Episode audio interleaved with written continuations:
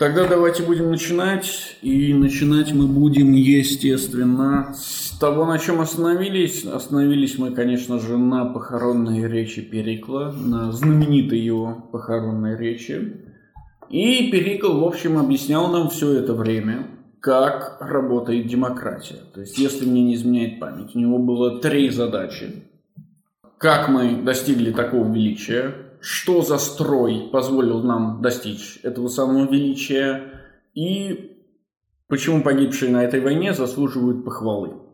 Он уже объяснил нам и что за строй достиг величия, и как этот строй величия достиг. Осталось лишь сказать то, что Перикл должен был сказать, и то, что он говорить, как вы помните, не хочет. 42. Я и распространялся-то так долго о положении нашего государства с целью показать вам, что мы и враги наши, не имеющие у себя ничего подобного, ведем борьбу за неравное и фактическими доказательствами подкрепить хвалу тем, над которыми я говорю теперь. Естественно, Перикл выделяет такие особенности строя не только потому, что Фукидид хочет, чтобы он был правдив, но еще и потому, что это часть пропаганды, и это часть демократической пропаганды. Естественно, против спартанцев. У спартанцев ничего из описанного Периклом нет. Угу. Важнейшее уже сказано. Да, смотрите-ка, и Перикл снова показывает нам, что он не хочет следовать традиции и не хочет восхвалять павших воинов. Самое важное в этой речи – это не то, что какие-то несчастные демократы умерли за демократию. Отнюдь нет. Угу. Потому что доблести этих и им подобных украсили наше государство всем тем, что я прославил здесь. И немного найдется эллинов, дела которых, как этих граждан, соответствовали бы похвале их. Главное качество демократа для демократии, как и говорили афинские послы, это готовность умереть за демократию. И Перикл подчеркивает это. Эти люди не особенные. Перед ними, как и после них, будут еще миллионы таких же. Или десятки, сотни, тысячи таких же. Но мы должны, я должен, почтить их ради демократии. Угу. Мне кажется, постигший этих воинов конец впервые обнаружил, и окончательно засвидетельствовал их мужество. Ведь справедливость требует, чтобы прочие недостатки людей заглаживались мужественной доблестью их в войнах за Отечество. Да, если главное свойство демократа – это патриотизм, то есть в данном случае выраженной четкой готовностью умереть за демократию, то все остальные качества демократа оказываются второстепенными – Демократы не могут быть хорошими людьми, потому что их много. Поэтому они должны найти оп- собственное оправдание. Оправдание, которое сделает их хорошими. И Перикл находит такое оправдание. Ценность демократа заключается в его патриотизме, то есть в готовности умереть за Отечество. Тот, кто готов, тот хорош. И в этом смысле, конечно, демократы оказываются хороши. Угу. Добром они стирают зло, и целому государству они больше приносят пользы, нежели повредили ему своими личными недостатками. Это напоминает нам, естественно, о лакедемонской политике Ксенофонта. Я напомню вам, что Ксенофонт Фукидида читал. Там, в лакедемонской политике, Ксенофонт говорит буквально следующее. Ликург наказывал трусов гораздо страшнее, чем он наказывал людей за их преступления против других людей. Вы помните, что в Спарте никого не наказывают за преступления, если можно, можно уклониться от этого. Ксенофон делает следующий вывод. Причина, почему Ликург принял такое решение, говорит Ксенофон, заключается в том, что трусы предают целые города, в то время как преступники вредят только частным лицам. Проще говоря, хуже, э, трусы гораздо хуже, чем преступники. именно поэтому нет для государства особого смысла пытаться решить проблему преступлений, но есть особый смысл пытаться решить проблему трусости.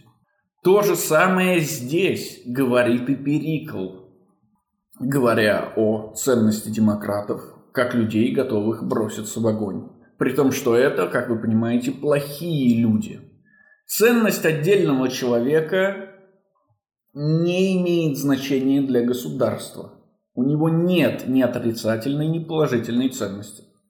Для государства лишь имеет значение, готов ли этот человек стать частью, готов ли он стать фундаментом или не готов. Это, конечно, ужасно, если хотите, либеральная позиция. Но об этом мы говорить не будем. Угу. Перикл говорит Ксенофонт. Наоборот, Ксенофонт повторяет за Фукидидом. А, ну да. Но получается интересная штука, что то, что говорит Перикл, и то, об Афинах, естественно, и то, что говорит Ксенофонт о Спарте, это фактически одно и то же. Или это очень-очень близкие вещи. Как Ликург не считается с недостатками отдельных людей, считая, что для государства важно не то, каким характером вы обладаете, в смысле, а какие плохие вещи или хорошие вещи вы делаете, а то, готовы ли вы встать в строй и остаться стоять в нем, несмотря ни на что, в смысле до падения, до вашего падения. Так и Перикл, естественно, говорит, что демократы не могут быть хорошими людьми, но они могут быть хорошими демократами.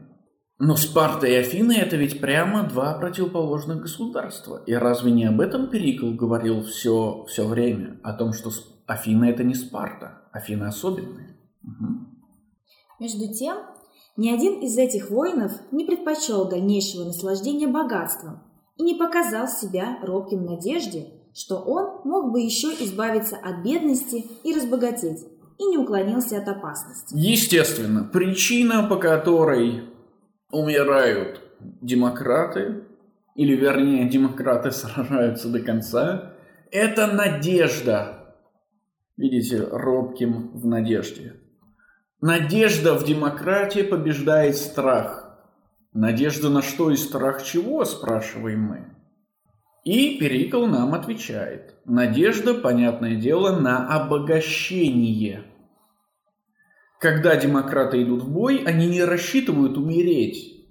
Да? Когда спартанцы идут в бой, они именно на это и рассчитывают. Именно поэтому им так не хочется идти в бой. Когда демократы идут в бой, они рассчитывают победить и, конечно, в этом смысле обогатиться. Угу. Отмстить врагу для них было бы желательнее этих благ. Идти на опасности они признавали делом самым прекрасным и пожелали ценой этой опасности врагу отмстить, а от предстоящих им благ отказаться. На долю надежды они оставили неверность успеха.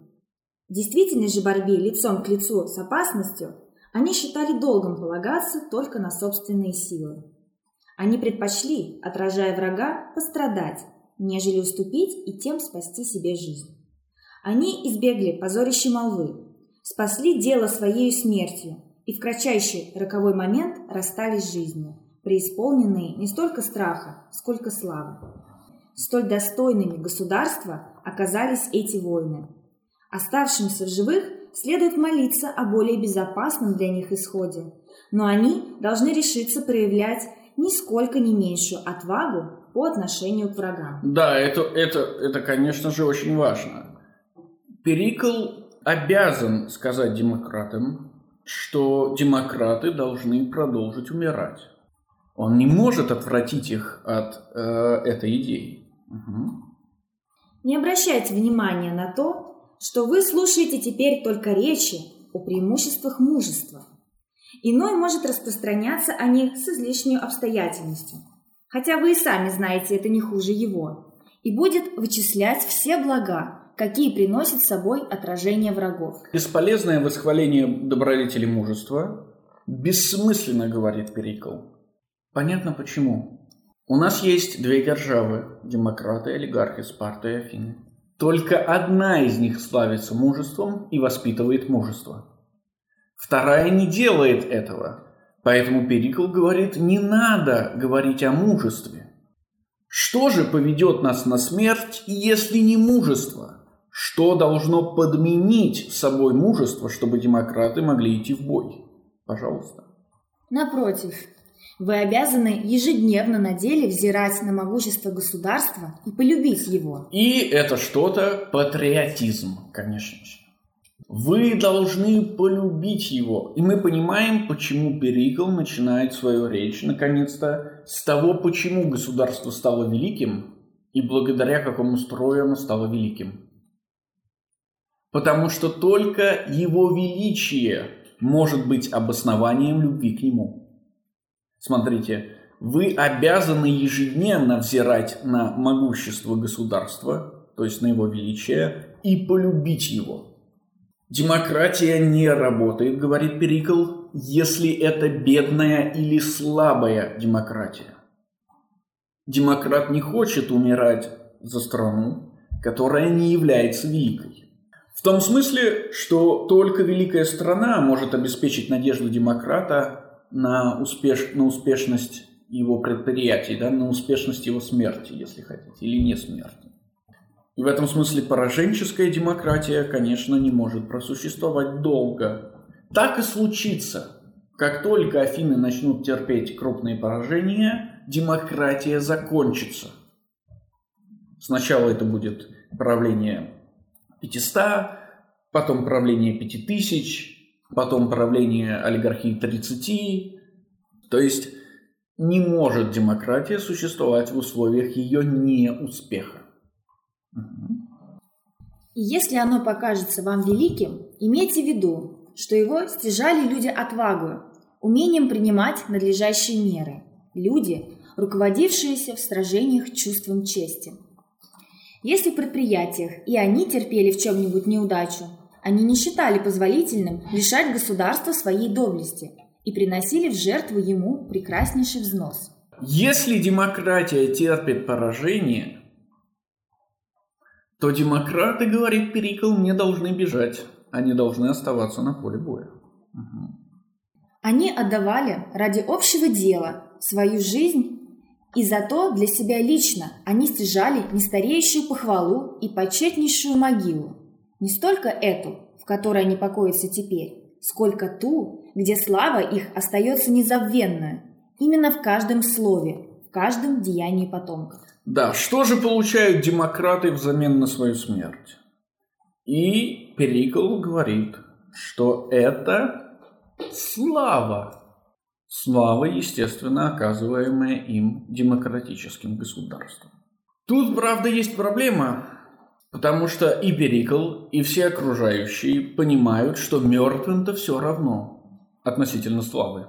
А вот кому не все равно относительно их смертей, так это их близким. И слава никак не может близким помочь. В Спарте эта проблема решена. Все-таки там воспитывают мужество. В Афинах эта проблема не решена.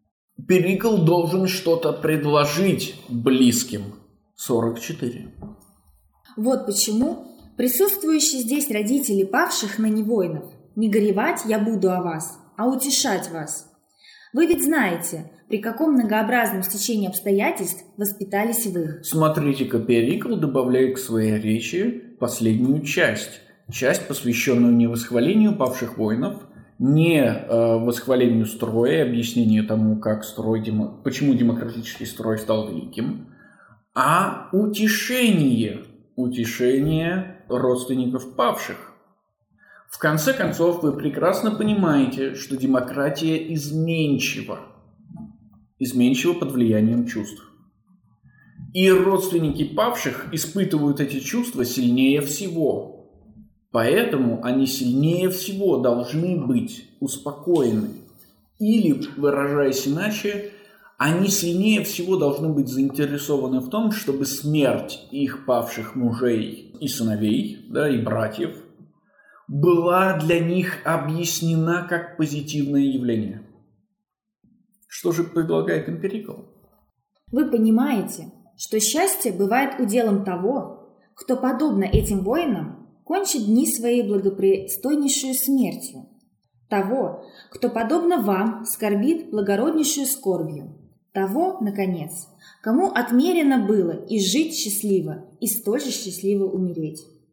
Я сознаю, конечно, трудность убеждать вас, потому что вы часто будете вспоминать о своих детях при виде счастья других людей, которым некогда и сами вы гордились. Угу, пожалуйста. Скорбят о лишении не тех благ, которых никто не испытывал, но о том благе, к которому привыкли и которого больше нет. Естественно, это идет немного в разрез с тем характером демократов, которые описывают коринфяне. Помните? Афиняне на самом деле, как только они получают надежду, они уже думают, что то, на что они надеются, принадлежит им.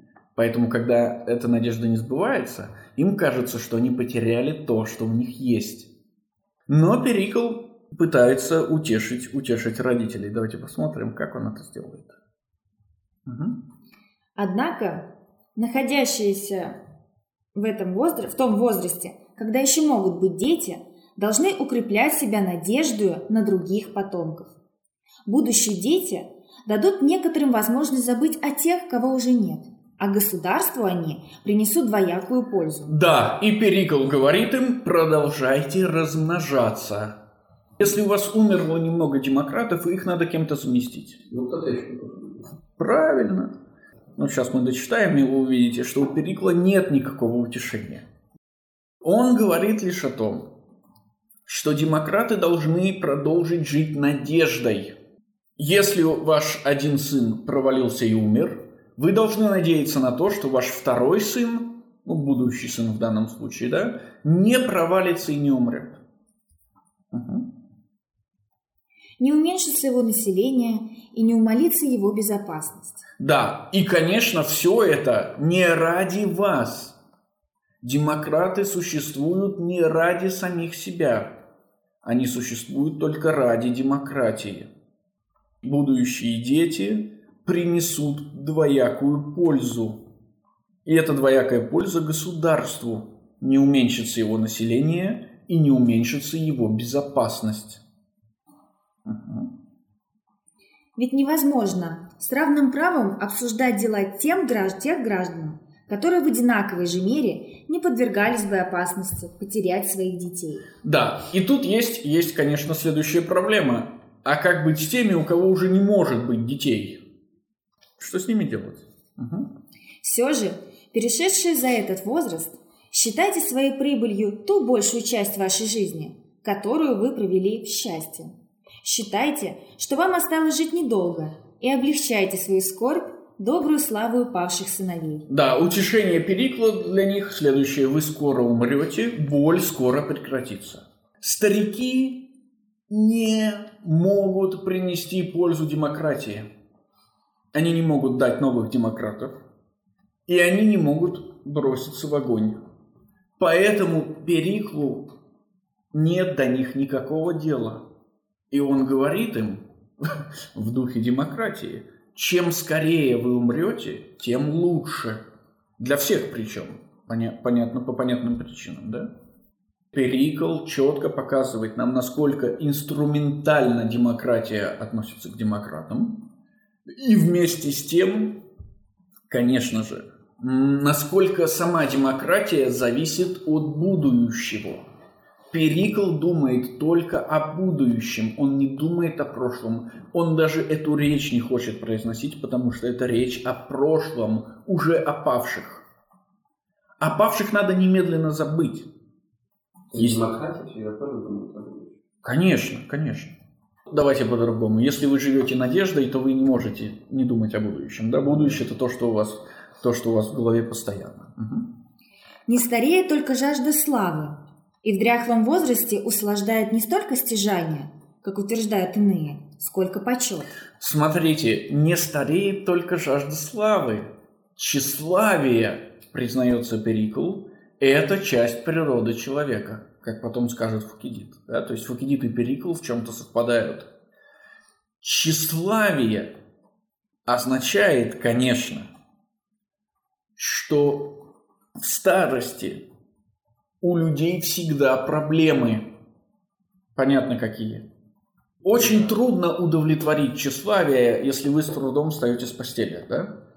И Перикл объясняет этим людям, как кажется, что смерть их детей – это великая для них штука, потому что она удовлетворяет их тщеславие. Но ваш сын доблестно погиб на войне, защищая демократию. Это славный его подвиг, и государство сделает все, чтобы этот подвиг остался не забыт. Не потому, что оно признает ценность его самопожертвования, а потому, что оно видит инструментальный характер или пользу, которая приносит удовлетворение тщеславия для тех, чье тщеславие еще не удовлетворено. Для стариков. Не только для стариков, но и для будущих поколений в целом, и для сегодняшних условных мальчиков, которых мы завтра отправим умирать. Угу. То есть, получается, удовлетворение тщеславия – это возвеличение государства, чтобы демократы видели, насколько могучие Афины и шли воевать дальше? Нет, нет, нет, нет, нет. Удовлетворение тщеславия здесь возникает из почтения памяти павших. Для демократии демократы имеют только инструментальное значение. Они не имеют никакого значения сверху. Но демократия дает им это значение сверху. То есть, грубо говоря, мы считаем, что падение демократии считает, или мы считаем, что демократия считает, что падение демократов не имеет для демократии никакого значения. Потому что все, все время есть еще демократы. Но Перикл уверен, что на самом деле вот это вот все время есть еще демократы должно каким-то образом подпитываться. Это, конечно, патриотизм, да, от созерцания величия. Но это также и опора на человеческую природу, главная черта которой – тщеславие, которое Перикл подчеркивает. Для того, чтобы демократ видел перед собой ту самую морковку, которая бы подпитывала его тщеславие, государство не просто забывает о павших. Нет, для того, чтобы подпитывать это тщеславие, государство культивирует или создает отдельный культ. В данном случае, естественно, культ самопожертв... самопожертвенного демократа. Об этом культе оно заботится, или, выражаясь словами Перикла, оно продвигает эту самую вящую славу погибших демократов. Что, естественно, подталкивает тщеславие живых демократов. Ну, вы могли бы заметить... А разве это не такая же, получается, как воевать? Нет, потому что речь идет не о том, когда мы говорим «деды воевали», мы подразумеваем, что раньше был золотой век, и вот они могли, а мы не можем. Да? Контраргумент, который я хотел бы услышать от вас, заключается в другом. А именно в том, что если демократ видит, что только мертвому демократу оказывается честь, живому демократу не может оказываться честь, да? нищий никакой чести не имеет и иметь не может. Если демократ видит, что только мертвому демократу оказывается честь, как же, она может, как же это может распалять его тщеславие? Ну, если он, конечно, не безумный ура-патриот, да, что тоже, в общем-то, вполне возможно и тоже работает. Ответ на это возражение должен быть следующий. Естественно, подпитываемое тщеславие заключается не только в почтении к мертвым демократам, но и в почтении, оказываемым государством к живым демократам, в смысле к успехам живых демократов, в смысле к победам. Ну, медали куда-нибудь? А? Медали куда-нибудь? Конечно, конечно, конечно, конечно. Ну, в основном не медаль кидать, а храмы возводить и прочие прекрасные культовые места. В этом смысле демократ всегда живет надеждой. И государство всегда эту надежду, всегда эту надежду распаляет. Помните, я говорил вам, богатая республика, бедные граждане. И эта прямая связь отражается еще и в том, что богатство республики это всегда общие богатства. Олигархи строят себе дворцы, а демократы строят коллективные дворцы. Для вас, как для наследников советской, э, советского государства, это должно быть очень понятно. Дворец культуры, э, дворец искусства и так далее, и так далее, и так далее. В случае с Афинами это, конечно, не дворцы, а храмы и коллективные места в целом. То есть демократы должны получать часть той славы, которой обладает государство, часть того богатства, которое обладает государство. Но они не получают его буквально, они не становятся богаче. Они получают его только фигурально, через э, распаление тщеславия. Вы приходите к вечному огню, вы находитесь на Поклонной горе, вы видите гигантскую лужайку перед Капитолием, вы видите гигантскую площадь перед собором Сан-Марко и так далее, и так далее, и так далее. Это все общественные места, и они должны быть как можно более богатыми. Да, у вас был вопрос. Ну, то есть получается, ну, во многом это связано еще и с тем, что э, демократы идут в бой из-за надежды, что они выживут и обогатятся, получат часть этой славы государства, выраженной в виде храмов, почты. Да, да, да, да, да, да, да, да. Демократы, естественно, не думают о смерти. Они живут надеждой, они не живут страхом. И государство должно делать все, чтобы эту надежду распалять. Речь идет не только о патриотизме, который по понятным причинам связан. Да, то есть демократы ведь идут умирать не за себя, а за демократию. Да? То есть это прямая связь между демократами и демократией существует. Но есть еще и другие способы поддерживать эту самую надежду и этот самый патриотизм. Присутствующим же здесь сыновьям и братьям павших. Да, итак, родителям, которые могут иметь детей, сказали заводить еще детей. Родителям, которые не могут иметь детей, сказали вы скоро умрете, наконец-то. И остались только братья и сестры. А, и сыновья, да. Угу. Я вижу, предстоит великое состязание. Если бы вас, при избытке ваших доблести, не то что приравняли к павшим, но поставили только немного ниже их, и то хорошо. Людям при жизни завидуют соперники, а сошедшие с пути пользуются благорасположением, не нарушаемым никаким соревнованием. Вы понимаете, о чем идет речь. Естественно, надежда демократов заключается еще и в том, что они могут быть лучше, чем те, кто только что упал. И, конечно, Перикл должен эту надежду поддержать. То есть для родственников, для сыновей и братьев. Он говорит, да, ваши отцы и братья, они упали. Но... Но вы-то можете не упасть. Да. Конечно. Угу. Если я должен упомянуть и о доблести женщин, которые останутся теперь вдовами... Вдовами, конечно. И, естественно, осталась еще одна категория людей, которые не могут быть лучше демократов, в смысле не могут быть лучше своих мужей и которые остались без всего. Они уже они не могут иметь дополнительных детей, потому что муж умер. И их тоже надо каким-то образом утешить. Угу. То я выскажу все в кратком увещевании. Быть не слабее присущей женщинам природы. Великая для вас слава.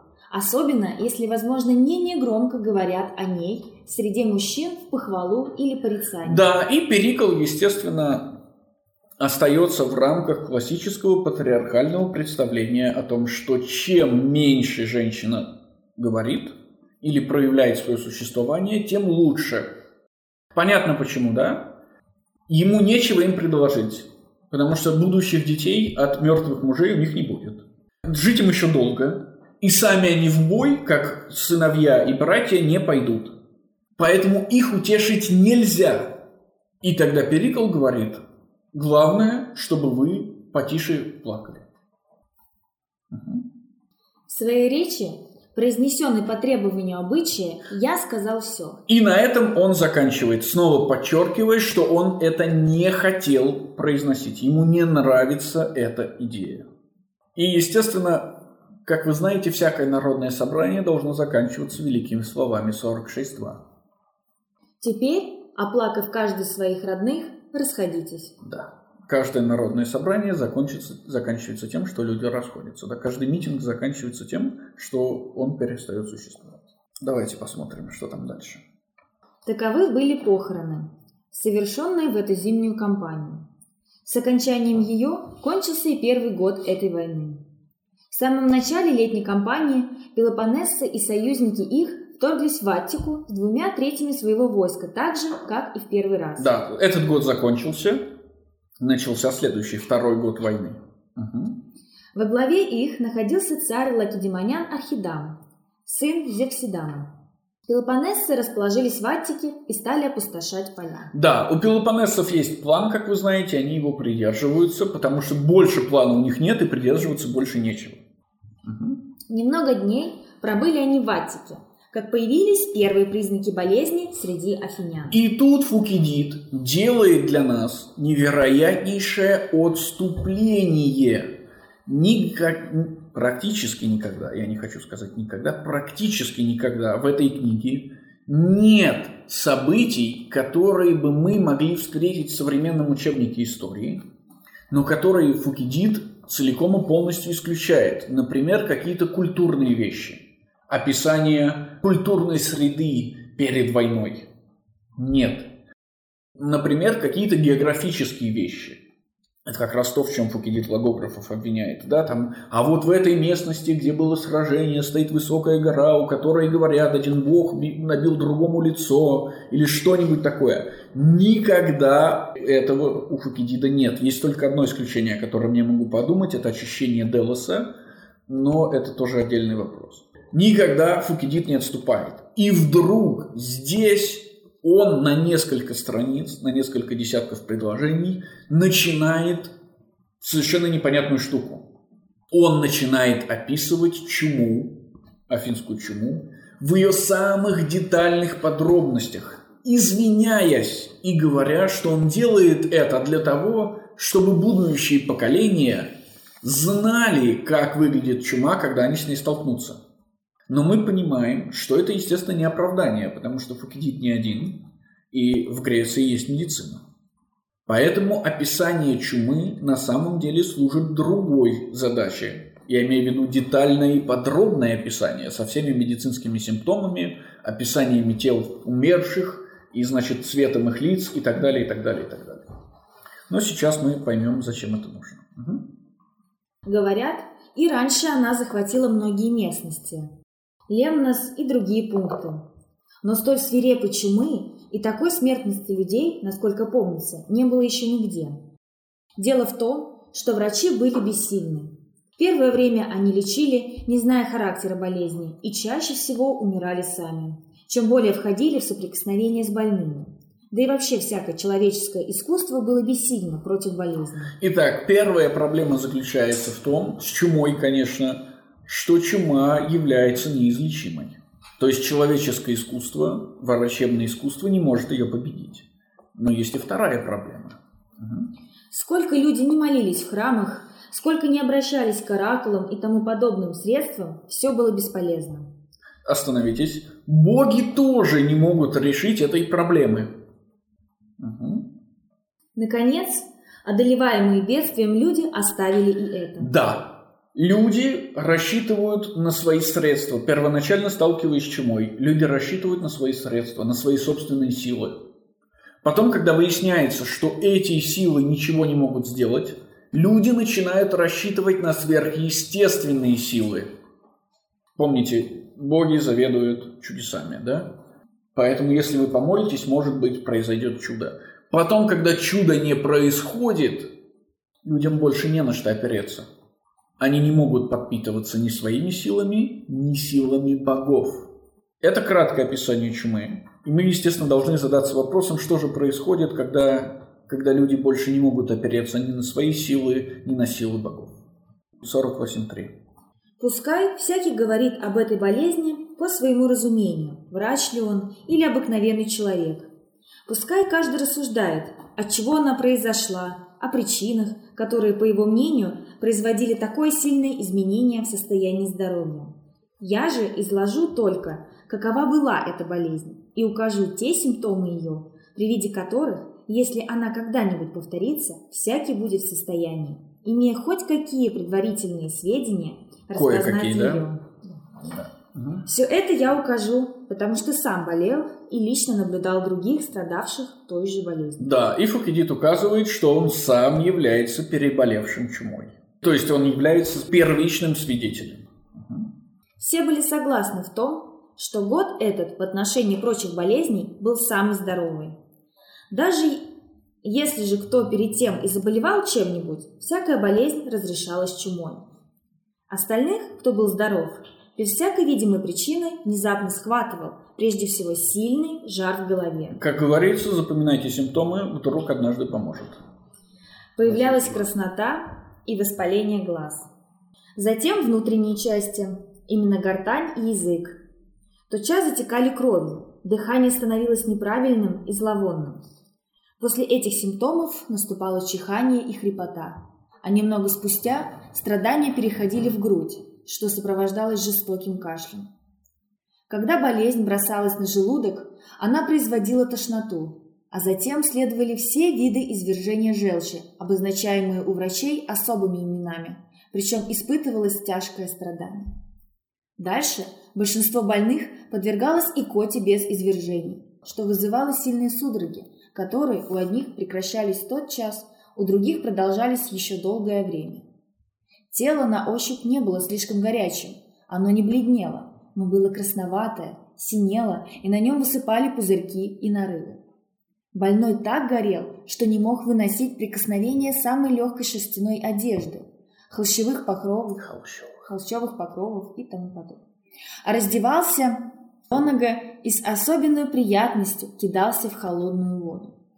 Многие, лишенные ухода, мучимые неутолимой жаждой, бросались в колодцы. Да, и естественно, там они и умирали в этих колодцах, потому что из них нельзя было уже выбраться. Уже не были, не были эти люди в состоянии выбраться. Рисуйте себе картину вот этого дня в Афинах, который, естественно, начинается с того, что вы подходите к колодцу, чтобы попить воды, и обнаруживаете там ни одного, ни двух, ни трех людей, часть из которых уже мертвы, а часть пытаются медленно выползти, но не могут этого сделать.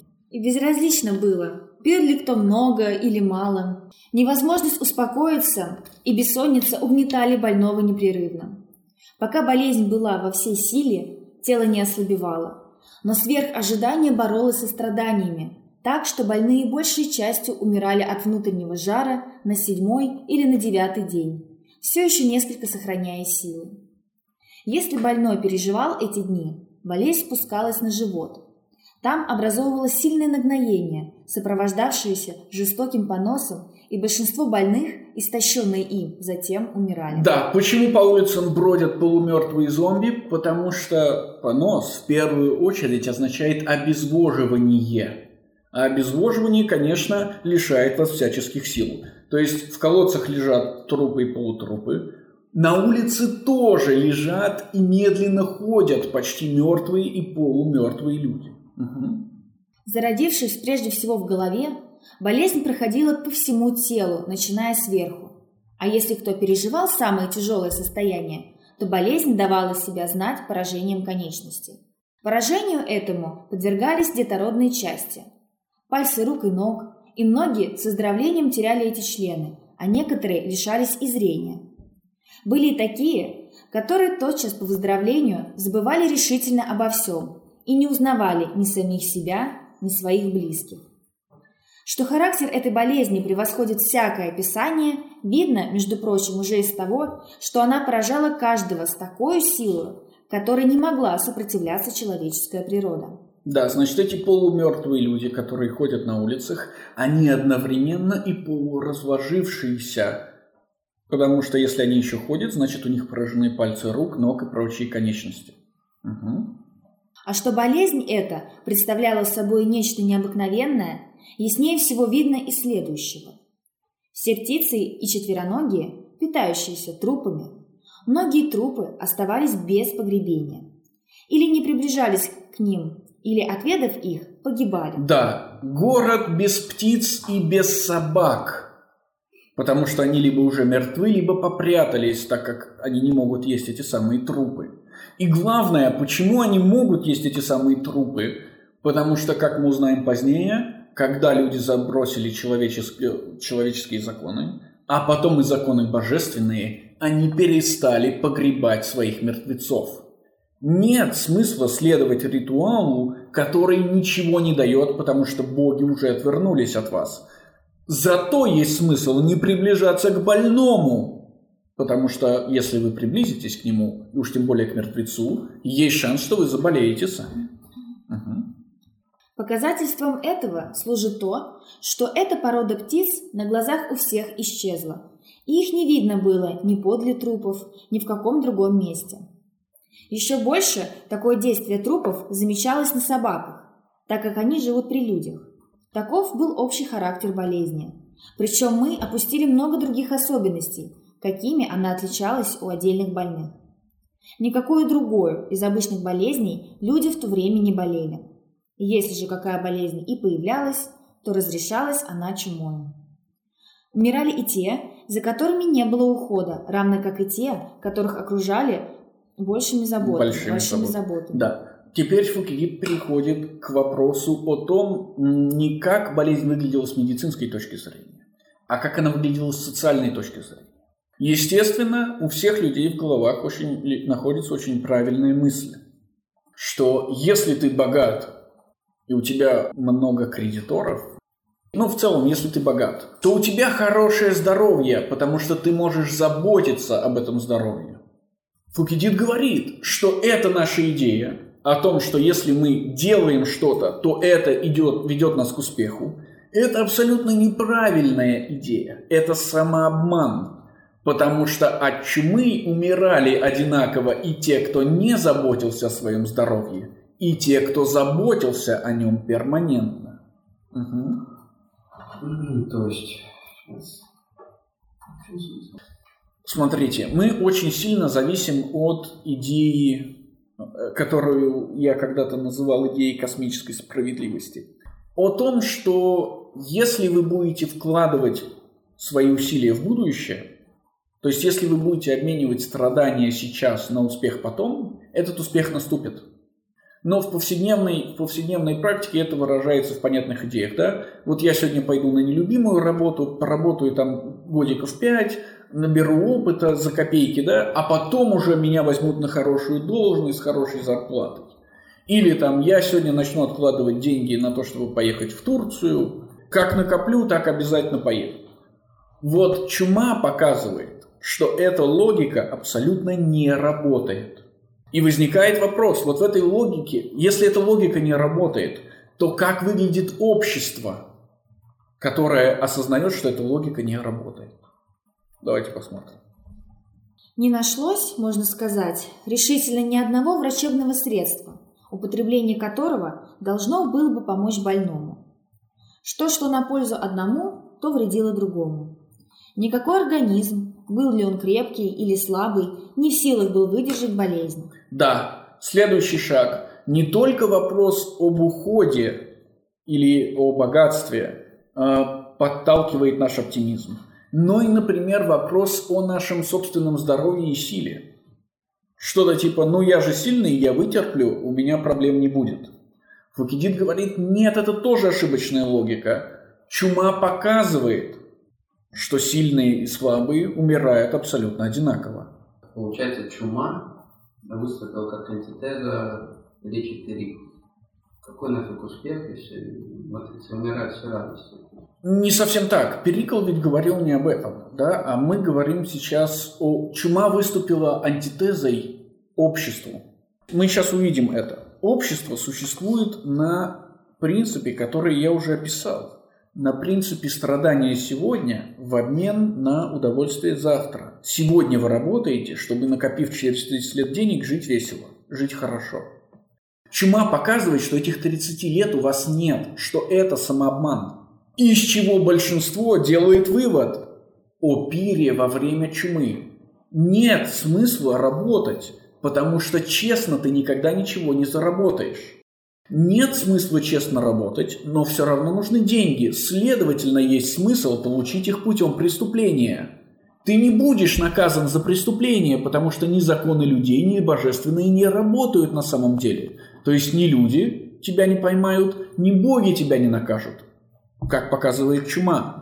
Поэтому нет смысла работать сейчас, чтобы дожидаться удовольствия потом. Есть смысл получать удовольствие здесь и сейчас и всеми доступными, включая, естественно, противозаконными средствами.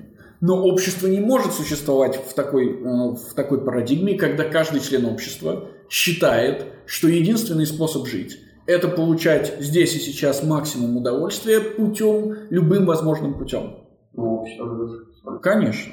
Вот это и показывает Фукидид. То есть чума, чума выступает отрезвителем. Этот отрезвитель говорит нам, что сила случая такова, что мы в принципе не можем полагаться на нашу логику. Но если мы не полагаемся на эту логику, то мы не можем существовать как коллектив.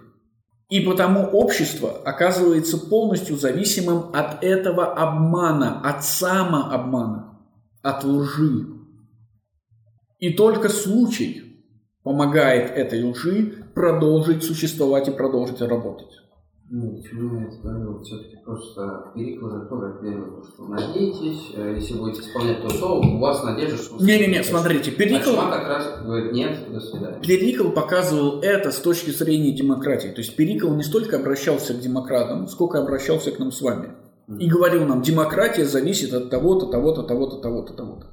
Чума показывает, что общество в целом зависит от определенных вещей которые могут быть не связаны с надеждой. Потому что надежда продолжает существовать и в чуме, понятное дело, да? Только теперь это уже новая надежда. Угу. Самым же ужасным во всем этом бедствии был упадок духа. Лишь только чувствовалось недомогание, заболевавшие теряли надежду, отдавались скорее на произвол судьбы и уже не сопротивлялись болезни. А также и то, что при уходе друг за другом люди заражались, как и животные, и умирали. И это следующий шаг. Вы думаете, я бедный, поэтому меня не защитит забота других. Я слабый, поэтому меня не защитит мое крепкое тело. Но я хороший. Я помогаю своим друзьям. С хорошими людьми плохих вещей случиться не может. За этим боги следят. Что же происходит? Те самые люди, которые оказывались самыми преданными друзьями, самыми добрыми соседями, и самыми э, честными приятелями первыми оказываются в могиле. И это показывает всем остальным, что тактика быть хорошим другом, честным соседом и замечательным приятелем – это плохая жизненная тактика. Естественно, это порождает огромное, огромное недовольство самими концепциями хорошей дружбы, родственных связей, и тем самым, естественно, разрушает их. Угу. Наибольшая смертность происходила именно от заразы. А если иные из страха и не желали приближаться друг к другу, то погибали в одиночестве. И следующий шаг. Вы думаете, окей, я не богатый, я не сильный, я не добрый, зато я умный. Я забрикадируюсь в собственном доме, не буду ни с кем встречаться, буду носить 10 масок на улице, все будет отлично. И Фукидид говорит, нет. Эта тактика не работает тоже. Потому что те, кто решали никому не приближаться, умирали так же, как и те, кто помогали своим друзьям. Случай не делает различий. Нельзя избрать такую жизненную тактику, такое жизненное кредо, которое бы сделало вас, или родиться с такими жизненными показателями, которое бы сделало вас неуязвимым к случаю. Так опустело множество домов по недостатку лиц, которые ухаживали бы с больными. Если же иные и приближались к больным, то погибали сами. Больше всего люди, желавшие оказать какую-либо услугу другому. Из чувства чести они не щадили себя и посещали друзей, когда даже члены семьи под конец покидали своих, истомленные горем под умирающим и удрученные ужасным бедствием. Больше сострадания к умирающим и больным обнаруживали оправившиеся от болезни. Итак, смотрите, есть еще, еще одна замечательная штука. Первыми умирают самые хорошие. Те, кто, естественно, из-за чувства чести и долга продолжают посещать своих друзей, да, уже не из-за дружбы, а по другим причинам. И, естественно, это подсказывает всем, кто видит смерть самых хороших, что быть самым хорошим – это неправильная тактика. А правильная тактика, наверное, это быть с его противоположностью. Конечно, в этой ситуации есть и исключение. Пожалуйста, еще раз, больше сострадания больше сострадания к умирающим и больным обнаруживали оправившиеся от болезни, потому что они и сами испытали ее раньше и были уже в безопасности. Вторично болезнь, по крайней мере, смертельным исходом не постигала никого. Только один тип людей мог безболезненно быть хорошими. Те, кто уже переболел. Но тот факт, что они могли быть хорошими, то есть могли проявлять э, чувство чести и дружеские чувства, не означает, что они выжили благодаря тому, что они эти чувства собирались или могли проявлять. Напротив, те, кто проявили эти чувства в самом начале, те первые и умерли. То есть ситуация не прямая, а обратная. Не ты хороший, поэтому с тобой ничего не случится, а с тобой ничего не случилось, поэтому ты можешь быть хорошим. Проблема только в том, что в нашей с вами жизненной перспективе, отвлекаясь от чумы, нет такой ситуации, в которой с тобой ничего не случилось. И потому нет таких людей, которые могли бы быть хорошими. Благословля... Благословляемые другими, они сами о чрезвычайной радости настоящем легко предавались некоторой надежде на то, что в будущем никогда больше никакая болезнь не будет для них смертельной. В довершение к постигшему бедствию афиняне были угнетены еще скоплением народа с полей в город, особенно пришельцы. Помните, что Афины набиты людьми под завязку, то есть они и так живут на улицах и в храмах. Но теперь они не просто живут на улицах и в храмах, они умирают на улицах и в храмах. То есть на улице натурально завалены трупами, и, естественно, не просто трупами, а еще и полумертвыми, полуразлагающимися людьми. Не потому, что их некому убирать, а потому, что их некуда убирать. Здрасте, Там как раз замечательные Вы же помните, что нельзя просто кинуть какой-то труп. Более того, нельзя не просто кинуть какой-то труп.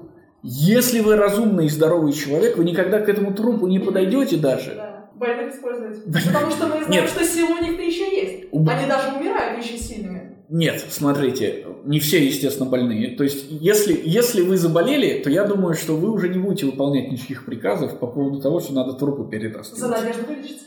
А как это связано? Чем больше. Поработай здесь, и это поможет тебе. Трудотерапия. Вы уже видите, что умирают и богатые, и бедные, и те, кто заботится о друзьях, и те, кто не заботится о друзьях без разбора. В этом смысле это означает, что никто не может подойти к вам и сказать, если ты сделаешь X, ты вылечишься. Потому что вы уже видели, что все, все сделали X, Y, Y, Z. То есть вы не убедите, даже если это еще сильные люди, да? Слабых, понятно, бессмысленно убеждать, да? Но даже если человек только что заболел, у него перед глазами уже миллион примеров. И если вы ему скажете, иди носи, он скажет, ну я не в состоянии. Ваш план, наверное, может работать в современном мире, но не может работать тогда. Соответственно, трупы валяются, трупы и полутрупы валяются на улице. Я напоминаю вам, мы так все это описываем. Да? Я так постараюсь это живо вам все описать. Потому что в это время по улицам ходит Сократ с Фукидидом на пару. Да? Фукидид даже переболел. То есть это и есть ситуация рождения классической политической философии. Трупы на улицах, трупы в колодцах, пир во время чумы, отказ от а, веры в богов, отказ от веры в человеческие законы, полная победа случая и развал логики «работай сегодня, чтобы хорошо жить завтра». Угу. Так как домов не доставало и летом, они жили в душных хижинах, то и умирали при полнейшем беспорядке – Умирающие лежали один на другом, как трупы, или ползали полумертвые по улице и около всех источников мучимой жажды. Мучимой жажды, да. То есть это ситуация, я не знаю, сериала про зомби десятилетней давности, который вы все видели. Угу. Святыни, где расположились в палатках пришельцы, полны были трупов, так как люди умирали тут же. И что, конечно же, не может не подрывать веру в богов, это тот факт, что люди массово умирают прямо в храмах, что, как вы помните, делать запрещено. Угу. Так как болезнь слишком свирепствовала, люди, не зная, что с ними будет, перестали уважать и, бо... и, и, и божеские, и человеческие установления. Естественно, это та логика, о которой мы уже говорили. Нет смысла надеяться на богов, верить в богов, если вы видите, что они не помогают вообще никому. Не то, что вам лично, может быть, вы плохой человек, да, а вообще никому не помогают. И нет смысла заботиться о людях, в смысле верить в человеческие установления и подчиняться людским законам, потому что людские законы как раз и созданы из логики работы сегодня, чтобы было хорошо завтра. Когда эта логика не работает, эти законы тоже работать не будут. Они работать перестают и теряют полностью свой смысл. Да. Можно сказать, что отчасти а, поспособствовало, наверное, даже неприятию божественных законов, потому что люди приходят в храм, чтобы помолиться, а это способствует распространению болезни. То есть люди еще пулят на богов. Вы пытаетесь прийти, зайти в храм, чтобы, естественно, помолиться о склепе, чтобы он вас вылечил. А там уже лежат молящиеся, в смысле все. И вы понимаете, что как бы э, сигнала нет. Конечно, это способствует тому, что вы перестаете туда ходить. Ну и в целом здравый смысл подсказывает вам, что не надо находиться в одном помещении с мертвецами, да? Угу. Все обряды, какие соблюдались раньше при погребении, были попраны, и каждый совершал похороны как мог. Многие, раньше уже похоронившие немало своих, прибегли к непристойным похоронам за отсутствием необходимых принадлежностей для погребения. Вы помните, что в Греции людей сжигают. Тут возникает проблема, потому что сжигают их на чем? На том, чего мало. На правильно, на том, чего не хватает. Поэтому если вы один раз похоронили человека, ну окей, собрали денег, было, было что сжигать. У вас умирает второй, денег уже что-то как не хватает. Взяли у соседей в долг. У вас умирает третий, и вы точно знаете, что соседи уже умерли сами, и брать денег в долг не у кого. Да, а похоронить человека вроде как надо. И это подталкивает вас нарушать человеческие и божественные установления, пожалуйста. Одни клали своего покойника на чужой костер и поджигали его прежде, чем появлялись те, которыми костер был сложен.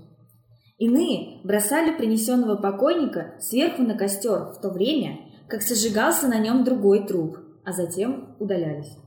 И в других отношениях болезнь прежде всего послужила для государства началом дальнейшего попрания законов. И Фукидид говорит, он скажет нам потом, что когда чему шло, законопорядок вернулся, и вера в богов вернулась. Да? То есть общество не может существовать без указанной логики. И когда эта логика рушится, рушится общество – но как только исчезает причина разрушения этой логики, даже несмотря на то, что все присутствующие понимают, что она не работает, она возвращается. Но Факидид говорит, что несмотря на то, что общество вернется в свое рабочее состояние, этот удар не пройдет бесследно. Никто уже не будет следовать законам божественным и человеческим с тем рвением, как это было до чумы. Фукидид говорит, традиция во всех отношениях ослабнет из-за чумы. И я напоминаю вам снова, что это та ситуация, при которой родилась классическая политическая философия. Не только трупы на улицах, но и ослабленная традиция, пошатнувшаяся вера позволяет, или вернее, и подталкивает, и позволяет искать другие нетрадиционные пути к объяснению жизни, одним из которых и станет политическая философия. Теперь каждый легче отживался на такие дела. Отваживался. Отваживался на такие дела, какие прежде скрывались во избежание нареканий в разнузданности. Да, Раньше вы, конечно, вы, конечно, э, значит, совершали адюльтеры всевозможные, но делали это ночью, пока никто не видит. Сейчас скрывать свои наклонности, да, еще не преступления, а наклонности, осужде, осуждаемые наклонности, аморальные наклонности, нет никакого смысла. Чего вы боитесь, что вас плохо подумает? Да вы завтра умрете. Какие с этим проблемы? Или завтра умрет тот, кто о вас плохо подумал. Более того, этот человек, который видит, что вы делаете что-то неправильное, в смысле что-то морально некрасивое, даже не думает о том, что это морально некрасиво, потому что у него в голове есть более важный вопрос. Да, как не умереть? Поэтому нет никакого смысла соблюдать приличие. С другой стороны, можно посмотреть такой, а какая разница умереть от другого или от чего-нибудь? Не-не-не, мы сейчас не говорим о преступлениях, сначала только о моральности. И так начинает процветать аморальность. Люди видели, с какой быстротой происходила перемена с богачами, как внезапно умирали они, и как люди, ничего прежде не имевшие, тотчас завладевали достоянием покойников. Дальше, нере... естественно, вы существуем в ситуации наследования. А это значит, что если умирает очень много людей, очень много богатства, начина... даже для демократов, да, особенно для демократов, начинает скапливаться в одних руках. И логика раньше была бы такая. М-м, у меня одновременно умерли все далекие и близкие родственники, которые оставили мне кучу-кучу денег. Ну, для демократов кучу денег. Надо бы вложиться во что-то. Надо бы купить поместье, надо бы купить землю, надо бы попробовать корабль зафрахтовать. Теперь выглядит следующим образом. У меня в руках куча денег, но завтра нет. Нет смысла не покупать землю, не покупать поместье, не фрахтовать корабль. Следовательно, нужно с этими деньгами сделать что-то здесь и сейчас. Нужно хорошо отдохнуть, потому что это последний отдых в вашей жизни. Поэтому все желали поскорее вкусить чувственных наслаждений, считая одинаково эфемерными и жизнь, и деньги. Никто не имел охоты заранее переносить страдания ради того, что представлялось прекрасным, так как неизвестно было, не погибнет ли он прежде, чем достигнет этого прекрасного. Что было приятно в данную минуту и во всех отношениях полезно для достижения этого приятного, то считалось и прекрасным, и полезным. Людей нисколько не удерживал ни страх пред богами, ни человеческие законы, так как они видели, что все гибнут одинаково, и потому считали безразличным, будут ли они чтить богов или не будут. С другой стороны, никто не надеялся дожить до той поры, когда понесет по суду наказание за свои преступления. Гораздо более тяжким приговором считался тот, который висел уже над головой, а потому казалось естественным, прежде чем он постигнет, насладиться хоть чем-нибудь от жизни. Да, здесь несколько замечаний, давайте попробуем вместе разобраться. Естественно, вслед за деградацией морали, вслед за тем, что вы перестали скрывать свои кинки, перестает работать и закон в целом. То есть вам, вам уже все равно, совершаете ли вы преступление на глазах у свидетелей или нет. По той же самой причине, по которой 10 минут назад вам было все равно, совершаете ли вы морально постыдные вещи на глазах у людей или нет. Во-первых, эти люди на вас не донесут, потому что у них другие проблемы. А во-вторых, новая логика подсказывает вам, что единственный способ наслаждаться жизнью, что единственный способ хорошо прожить жизнь, это наслаждаться и здесь, и сейчас. И второе замечание, наверное, немного более важное. Есть, говорит Фукидид, только две логики жизни. Либо мы верим в то, что страдания сегодня ведут к хорошей жизни завтра, либо мы не верим в это. И тогда приходится заменить эту логику страдания сегодня, хорошая жизнь завтра, на логику хорошая жизнь здесь и сейчас, без всякого завтра, потому что его нет. Понятно, как это, как это угрожает обществу, об этом мы уже не говорим. Другое дело, что мы, кажется, начинаем понимать, что в обоих случаях, в обоих логиках речь идет только об одном – о гедонизме, Разница только заключается в том, что тот, кто работает сегодня, рассчитывает хорошо себя чувствовать завтра, в первую очередь морально, а не физически. Удовольствие, которое получает или хочет получить тот, кто работает сегодня, чтобы хорошо жилось завтра, это моральное или духовное удовольствие, ментальное удовольствие. Да, в смысле, я что-то сделал, у меня есть слава и так далее, и так далее, и так далее. Почему так? Потому что если бы он рассчитывал на телесное, получить в результате этого труда телесное удовольствие, в этом труде не было бы никакого смысла. По одной простой причине. Лучше, чем сейчас, вам не будет в телесном плане никогда. Ну, особенно если вы взрослый человек, вы уже практически взрослые люди. То есть красивее, чем сейчас, вы уже никогда не будете. Здоровее, чем сейчас, вы уже никогда не будете. Более, наверное, чувственными, чем сейчас, вы тоже уже никогда не будете. Отсюда путь только вниз. Что касается красоты и здоровья, 100%. Поэтому, если вы выбираете э, гедонистические, а не, то есть прямо дико гедонистические, а не эпикурейские удовольствия, то ответ только один, здесь и сейчас. То же самое касается и сломанности этой самой логики. Если вы выбираете, выбираете удовольствие не там и потом, а удовольствие здесь и сейчас, это всегда только телесное удовольствие. Сам, самые базовые и самые доступные. Конечно, это здесь и сейчас всегда имеет тот минус, что оно работает за счет э, тогда и потом. То есть помните, мама говорит вам, э, если не будешь хорошо учиться сегодня, значит будешь бомжом завтра. А ответ очень простой, который вы, значит, могли сказать маме, но не знали его. Завтра не существует. Поэтому нет никакого смысла в том, чтобы работать на плохой работе, дополнительно учиться, терпеть страдания и быть законопослушным и морально правильным. Единственная осмысленная позиция – это позиция гедонизма здесь и сейчас. Только она является непротиворечивой.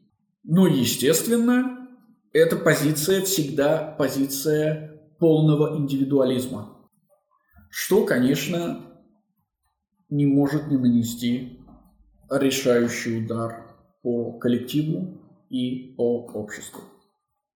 Вы, конечно, можете спросить меня э, что-то вроде, ну хорошо, я понял, что единственный выход это гедонизм здесь и сейчас. А что делать-то?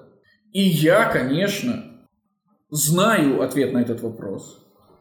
И я уверен, что вы тоже знаете. Нет никаких проблем в том, чтобы немедленно начать получать огромное количество денег, например, или существенное количество денег, отступившись от простых, даже не законных, а просто этических принципов. В современном мире это вообще не проблема. Не вкладываясь ни во что, мгновенно здесь и сейчас большое количество денег. Естественно, за счет будущего. Вы все понимаете, о чем я говорю. Вы знаете, что это возможно. И единственный вопрос, который вы должны себе задавать, а что удерживает вас? И не является ли то, что удерживает вас от получения удовольствия здесь и сейчас в больших количествах, ошибочной логикой, навязанной вам извне? Да.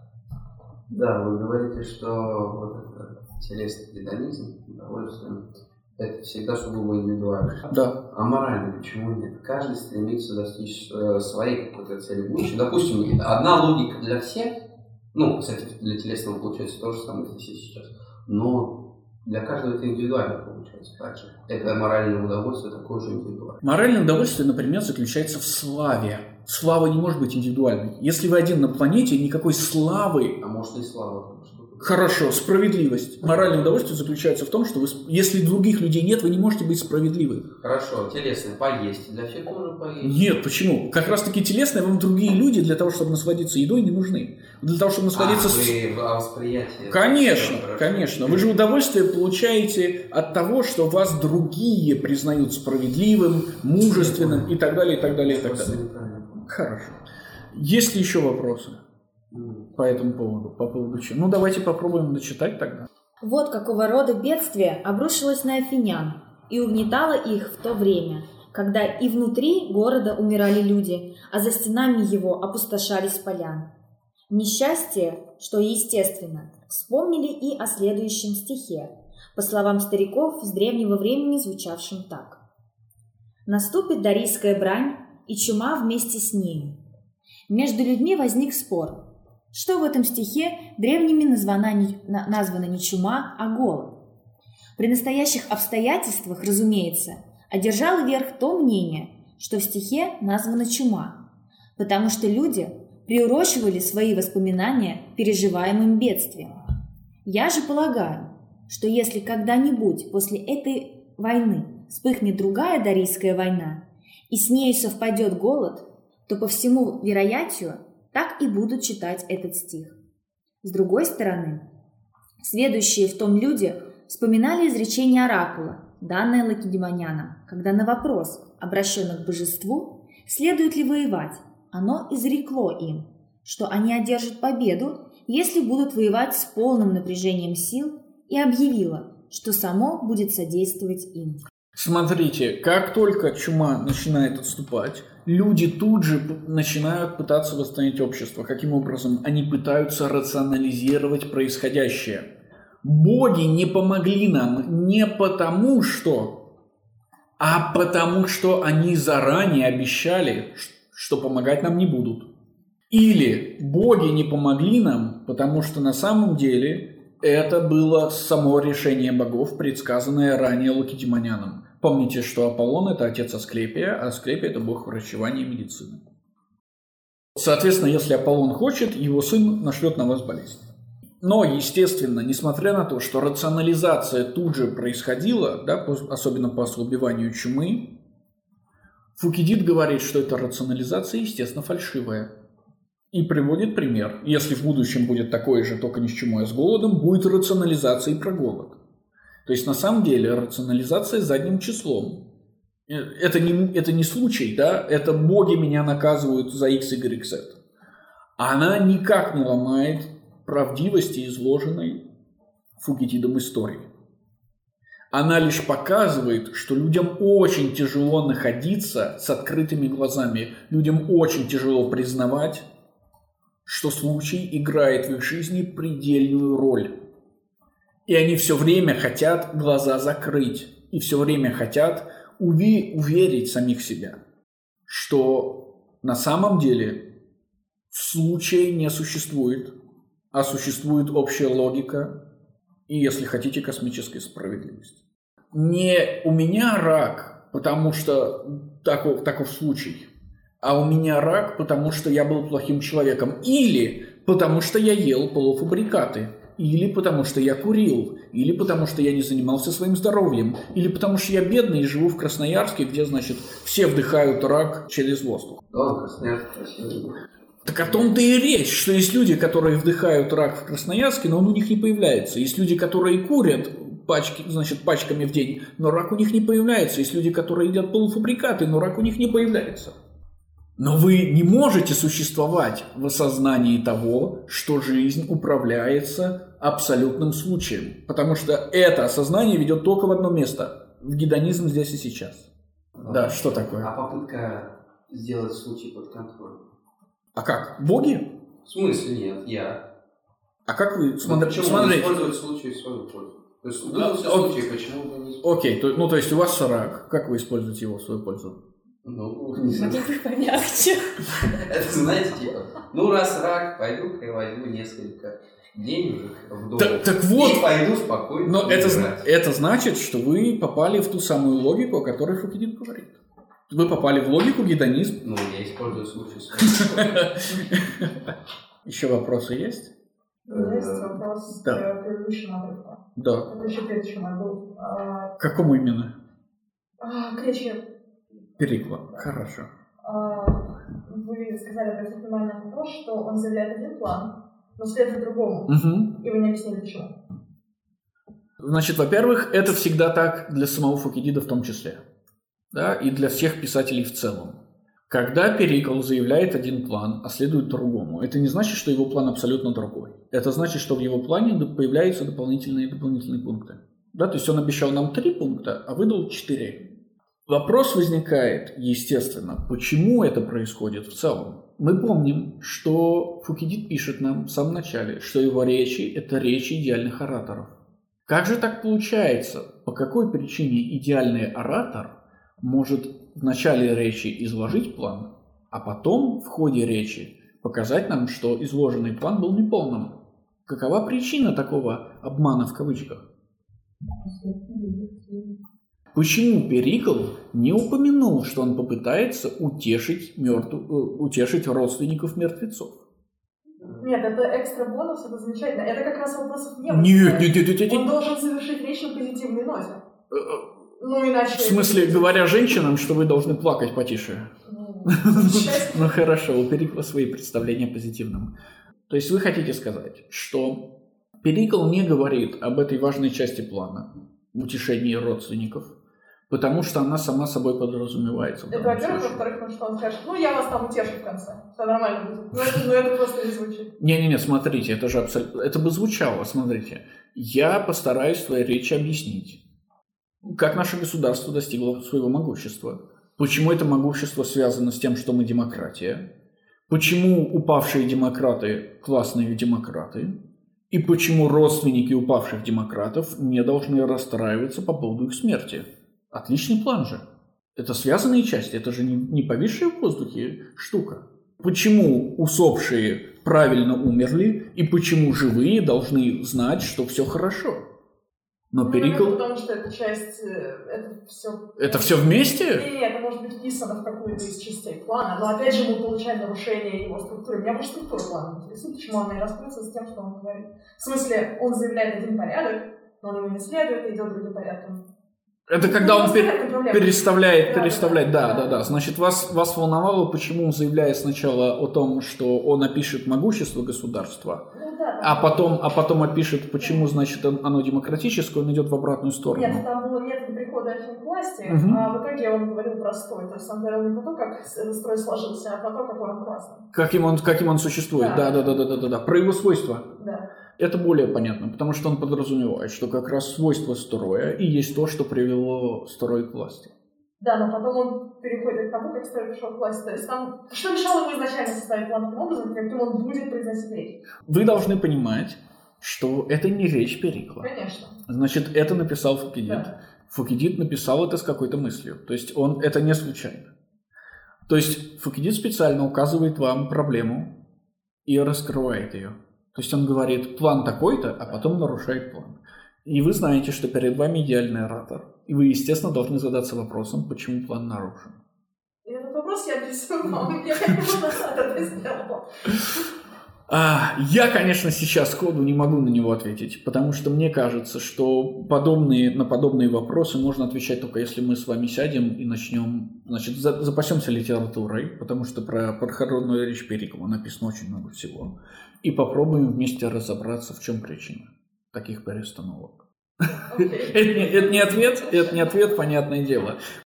Я бы, наверное, сходу мог предложить какие-то варианты по поводу того, почему Перикл не говорит, что в конце он будет утешать родственников, но в конце утешает их.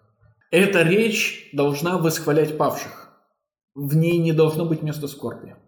Но Перикл не может избежать этого вопроса. Поэтому он указывает, что в плане этого не будет, но на самом деле исполняет.